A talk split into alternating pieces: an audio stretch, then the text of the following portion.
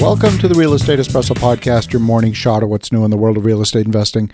I'm your host, Victor Menasce. This is the weekend edition where we interview notable people from the world of real estate investing.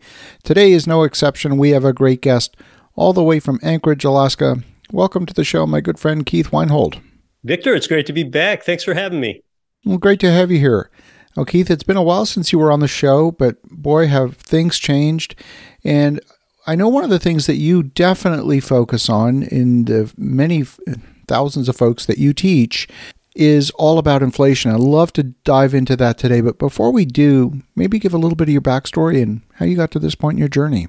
Sure. With the way I started out in real estate investing, it's like a lot of people, I didn't know much and I also didn't have a lot of money. But a lot of it harkens back to the quote from the late business philosopher Jim Rohn You are the average of the five people that you spend the most time with. So when I moved from Pennsylvania to Anchorage, I fell in with a group of friends that were pretty aspirational. And two of my closest five, if you will, they had made their first ever property a fourplex building where they lived in one unit and rented out the other three. And I learned that I could do this the same way that they did this with an FHA loan. That way, I only had to make a 3.5% down payment, which is all I could afford. And that's the down payment that I made. I needed to live in one of the four units for at least 12 months to qualify for the financing and have a minimum credit score of at least 580. So that's exactly what I did. I lived in one unit, rented out the other three, and grew from there. And I learned so many lessons that way. When you're on site, you're also the, the landlord, so you need to deal with tenant situations. And then later, financially, what I learned is that I was actually using other people's money three ways at the same time, like this. I was using the bank's money for the loan and 96.5% loan. And my return on the money I borrowed, that's my money, not the bank's. The second way is I was utilizing the tenant's money for the income stream to pay my mortgage and all the expenses. And then the third way I was using other people's money simultaneously is I was using the government's money for very generous tax incentives like deferring capital gains tax and sheltering a portion of my rent income with tax depreciation.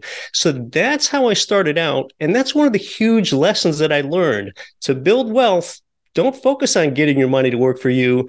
Get other people's money to work for you. And some of your audience might have heard that, but they haven't thought about how you're actually utilizing other people's money ethically three ways at the same time. Absolutely. And then I thought I heard you say you had a credit score of 580. I'm just joking. well, yeah, it's the minimum credit score of 580. I was doing doing better than that, but see, I mean, these are qualifications most people have. You don't need any degree or certification. 12 months residency and a minimum of 580. Almost anyone can clear that bar. exactly, exactly, and of course you've scaled that up, and you now have a wildly successful show, the Get Rich Education Show, and uh, I believe you're are you still on the Forbes Council for Real Estate Experts? Yeah, the Get Rich Education podcast is probably the most successful thing that I've ever done. And yeah, I'm an active participant on the Forbes Real Estate Council, and I've served there for five years. Fabulous. So, fast forward to today, you've obviously grown a much larger portfolio than just a fourplex. We're in an absolutely inflationary environment. And I know a lot of folks, even our own team included, are often concerned about what inflation is doing uh, from a cost perspective, will expenses rise faster than rents for a period of time, which can you know put you upside down for at least a period of time, and because at a certain point in an inflationary environment, unless salaries increase to keep pace with inflation, you hit a limit as to how much you can charge in rent. Tenants hit a wall and they can't afford any more. So then that becomes a ceiling. What are your thoughts? Well, yeah, expenses are certainly on the rise importantly, when one has a mortgage, you know, I really recommend using leverage and using a mortgage. That real estate investors, just like the homeowners, at least in the United States, your principal and interest, your biggest expense is fixed. Inflation can't touch that principal and interest payment. So, one place I often recommend people invest to help hedge against some of these problems, if wage growth doesn't keep up with inflation, is serving a niche that's kind of just below the median housing value for that area. And that way, like, how could you really raise the rent, for example, from $1,600 up to $1,800 if wages are only increasing 5% like they have in the United States recently? Well, there's a few reasons for that. But one way is oftentimes a tenant steps down a class from somewhere else. They might go from higher end class A housing down to your class B minus housing. So they might have been paying $2,500 rent up here in a quasi luxury unit and they'll step down and pay $1,800. So tenants need to be able to step down from somewhere. So that's oftentimes why you don't want to be at the top for long term rentals. And maybe you're thinking, well, wait, wouldn't that cause a sacrifice in the standard of living, in the quality of life for that person? Well, yeah, that's exactly what happens in an economic slowdown. There is a measure of austerity there. Well, there is, but then at the same time, there's going to be very little vacancy in that product category, so the, the ability for people to step down is limited. I guess what you're saying is that you're you're pretty much guaranteed to always be full. Yes, and with that high occupancy, I mean, high occupancy can basically be a, a bid, people bidding for rents. And as we know, with what it takes for a down payment and closing cost to buy a primary residence nowadays, just the median single family home, that might take over a hundred K. That's a threshold that we have probably crossed taking more people out of that primary residence first time homebuyer pool and potentially putting them into the renter pool. One reason why rents have been rising faster than historic norms is that right there. Yeah, absolutely. Absolutely. What you said absolutely makes sense. I mean, three things happen in an inflationary environment people's purchasing power for those on fixed income gets wiped out, savings get gets wiped out, and of course, debt gets wiped out. All three of those. So if you're to arrange your affairs in a manner to come out on the winning side of that equation, you obviously want to load up on debt to a responsible level so that you don't end up upside down, but you want to devalue that debt and pay that debt with future dollars that are worth less. Yeah, let's talk about that because I've characterized this as the inflation triple crown, a coin that I've termed and, in fact, trademarked. Real estate investors win with inflation three ways at the same time. But but first, just dropping back, the gravity of the problem is very real. Uh, Victor, since last month, I have gone grocery shopping in New York, Pennsylvania, Washington, and Alaska and my jaw has almost fallen onto the floor with the prices of just everyday consumer items. And yes, this consumer price inflation is somewhat different than asset price inflation, but they are correlated, they are linked. And yes, I'm the proud owner of my first ever bottle of $8 salad dressing, for example, wow. but at least it has the good stuff in it, like extra virgin olive oil and uh, apple cider vinegar.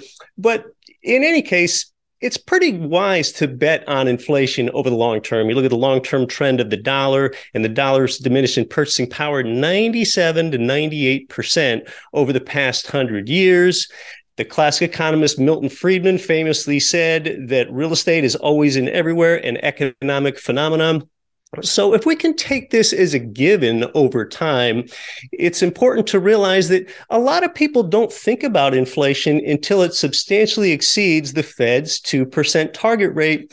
And, you know, Victor, really, I think the word is noticeable. It's not until inflation is noticeable, noticeable that really yeah. people start talking about it or thinking about it, kind of like me, the, the proud owner of an $8 bottle of, of salad dressing.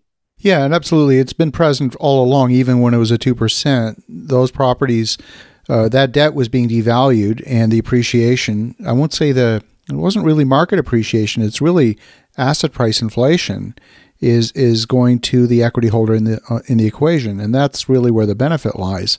So even though you might put together your pro forma, your your spreadsheet that shows what your exit is going to look like, in, oftentimes the reality turns out to be a lot better when you look in inflation adjusted terms.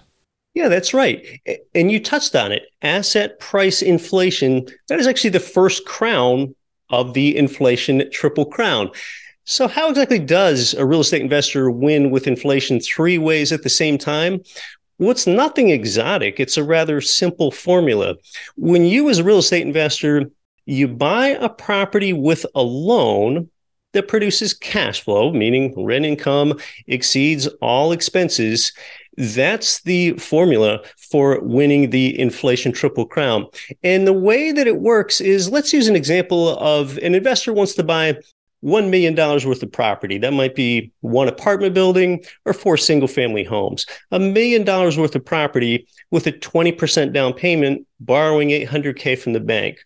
So, with the asset price inflation, like you touched on, let's just say we have 10% inflation over a year or more. You can make the argument that that's the true diminished purchasing power of the dollar with the way that the CPI is calculated. But just to keep numbers simple, therefore, after year one, your $1 million property just appreciated up to $1.1 million. All right, maybe you're thinking, well, wait a second. So what? If each dollar is worth 10% less and I have 10% more dollars, aren't I just right back where I started? Well, no, and not actually, at all. Because yeah, actually, you're right. The answer is no. Yeah, because your debt is still at 800,000. Yeah. And in nominal terms, your equity is now 300,000, but maybe devalue that by 10%. So it's $270,000 in last year's dollars. So you've made 37% rate of return in one year on your equity without doing anything except waking up and breathing. Right, because you got that loan. So you're actually further ahead. Your 200K in equity just went up to 300K in equity because you have $1.1 million in value minus 800K in debt. So you're the beneficiary that way with asset price inflation. The second of three ways that you're paid is with debt debasement your 800K of loan amount that you have to the bank, we know that tenants are paying that down over time on an amortizing loan. But independent of that, if we have 10% inflation after one year, you don't actually owe the bank 800K in real terms because the bank doesn't ask to be repaid in inflation adjusted dollars, just nominal dollars.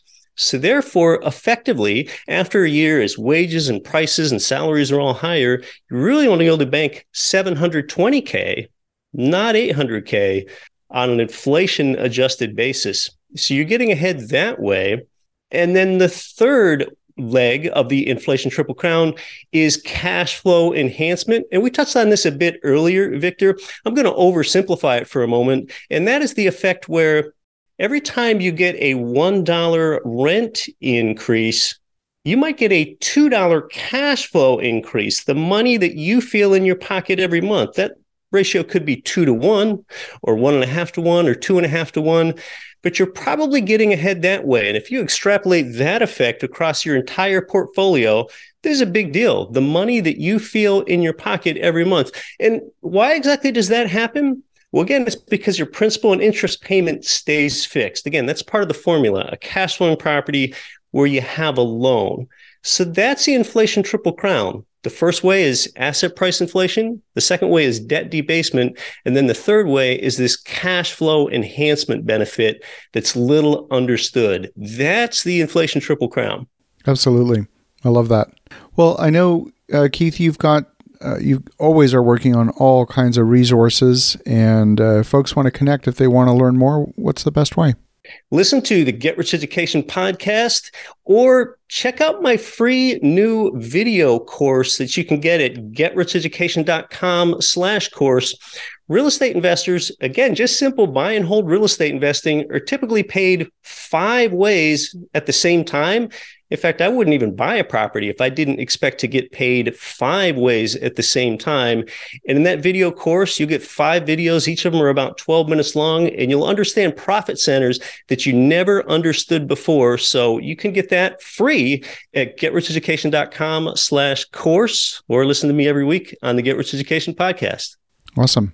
Well, Keith, love the perspective. And for the listeners at home, definitely connect with Keith at Get Rich Education. And you definitely want to check out the Get Rich Education podcast and download his course, his video course at getricheducationpodcast.com slash course. So thank you, Keith. And in the meantime, for the listeners at home, have an awesome rest of your weekend. Go make some great things happen. We'll talk to you again tomorrow.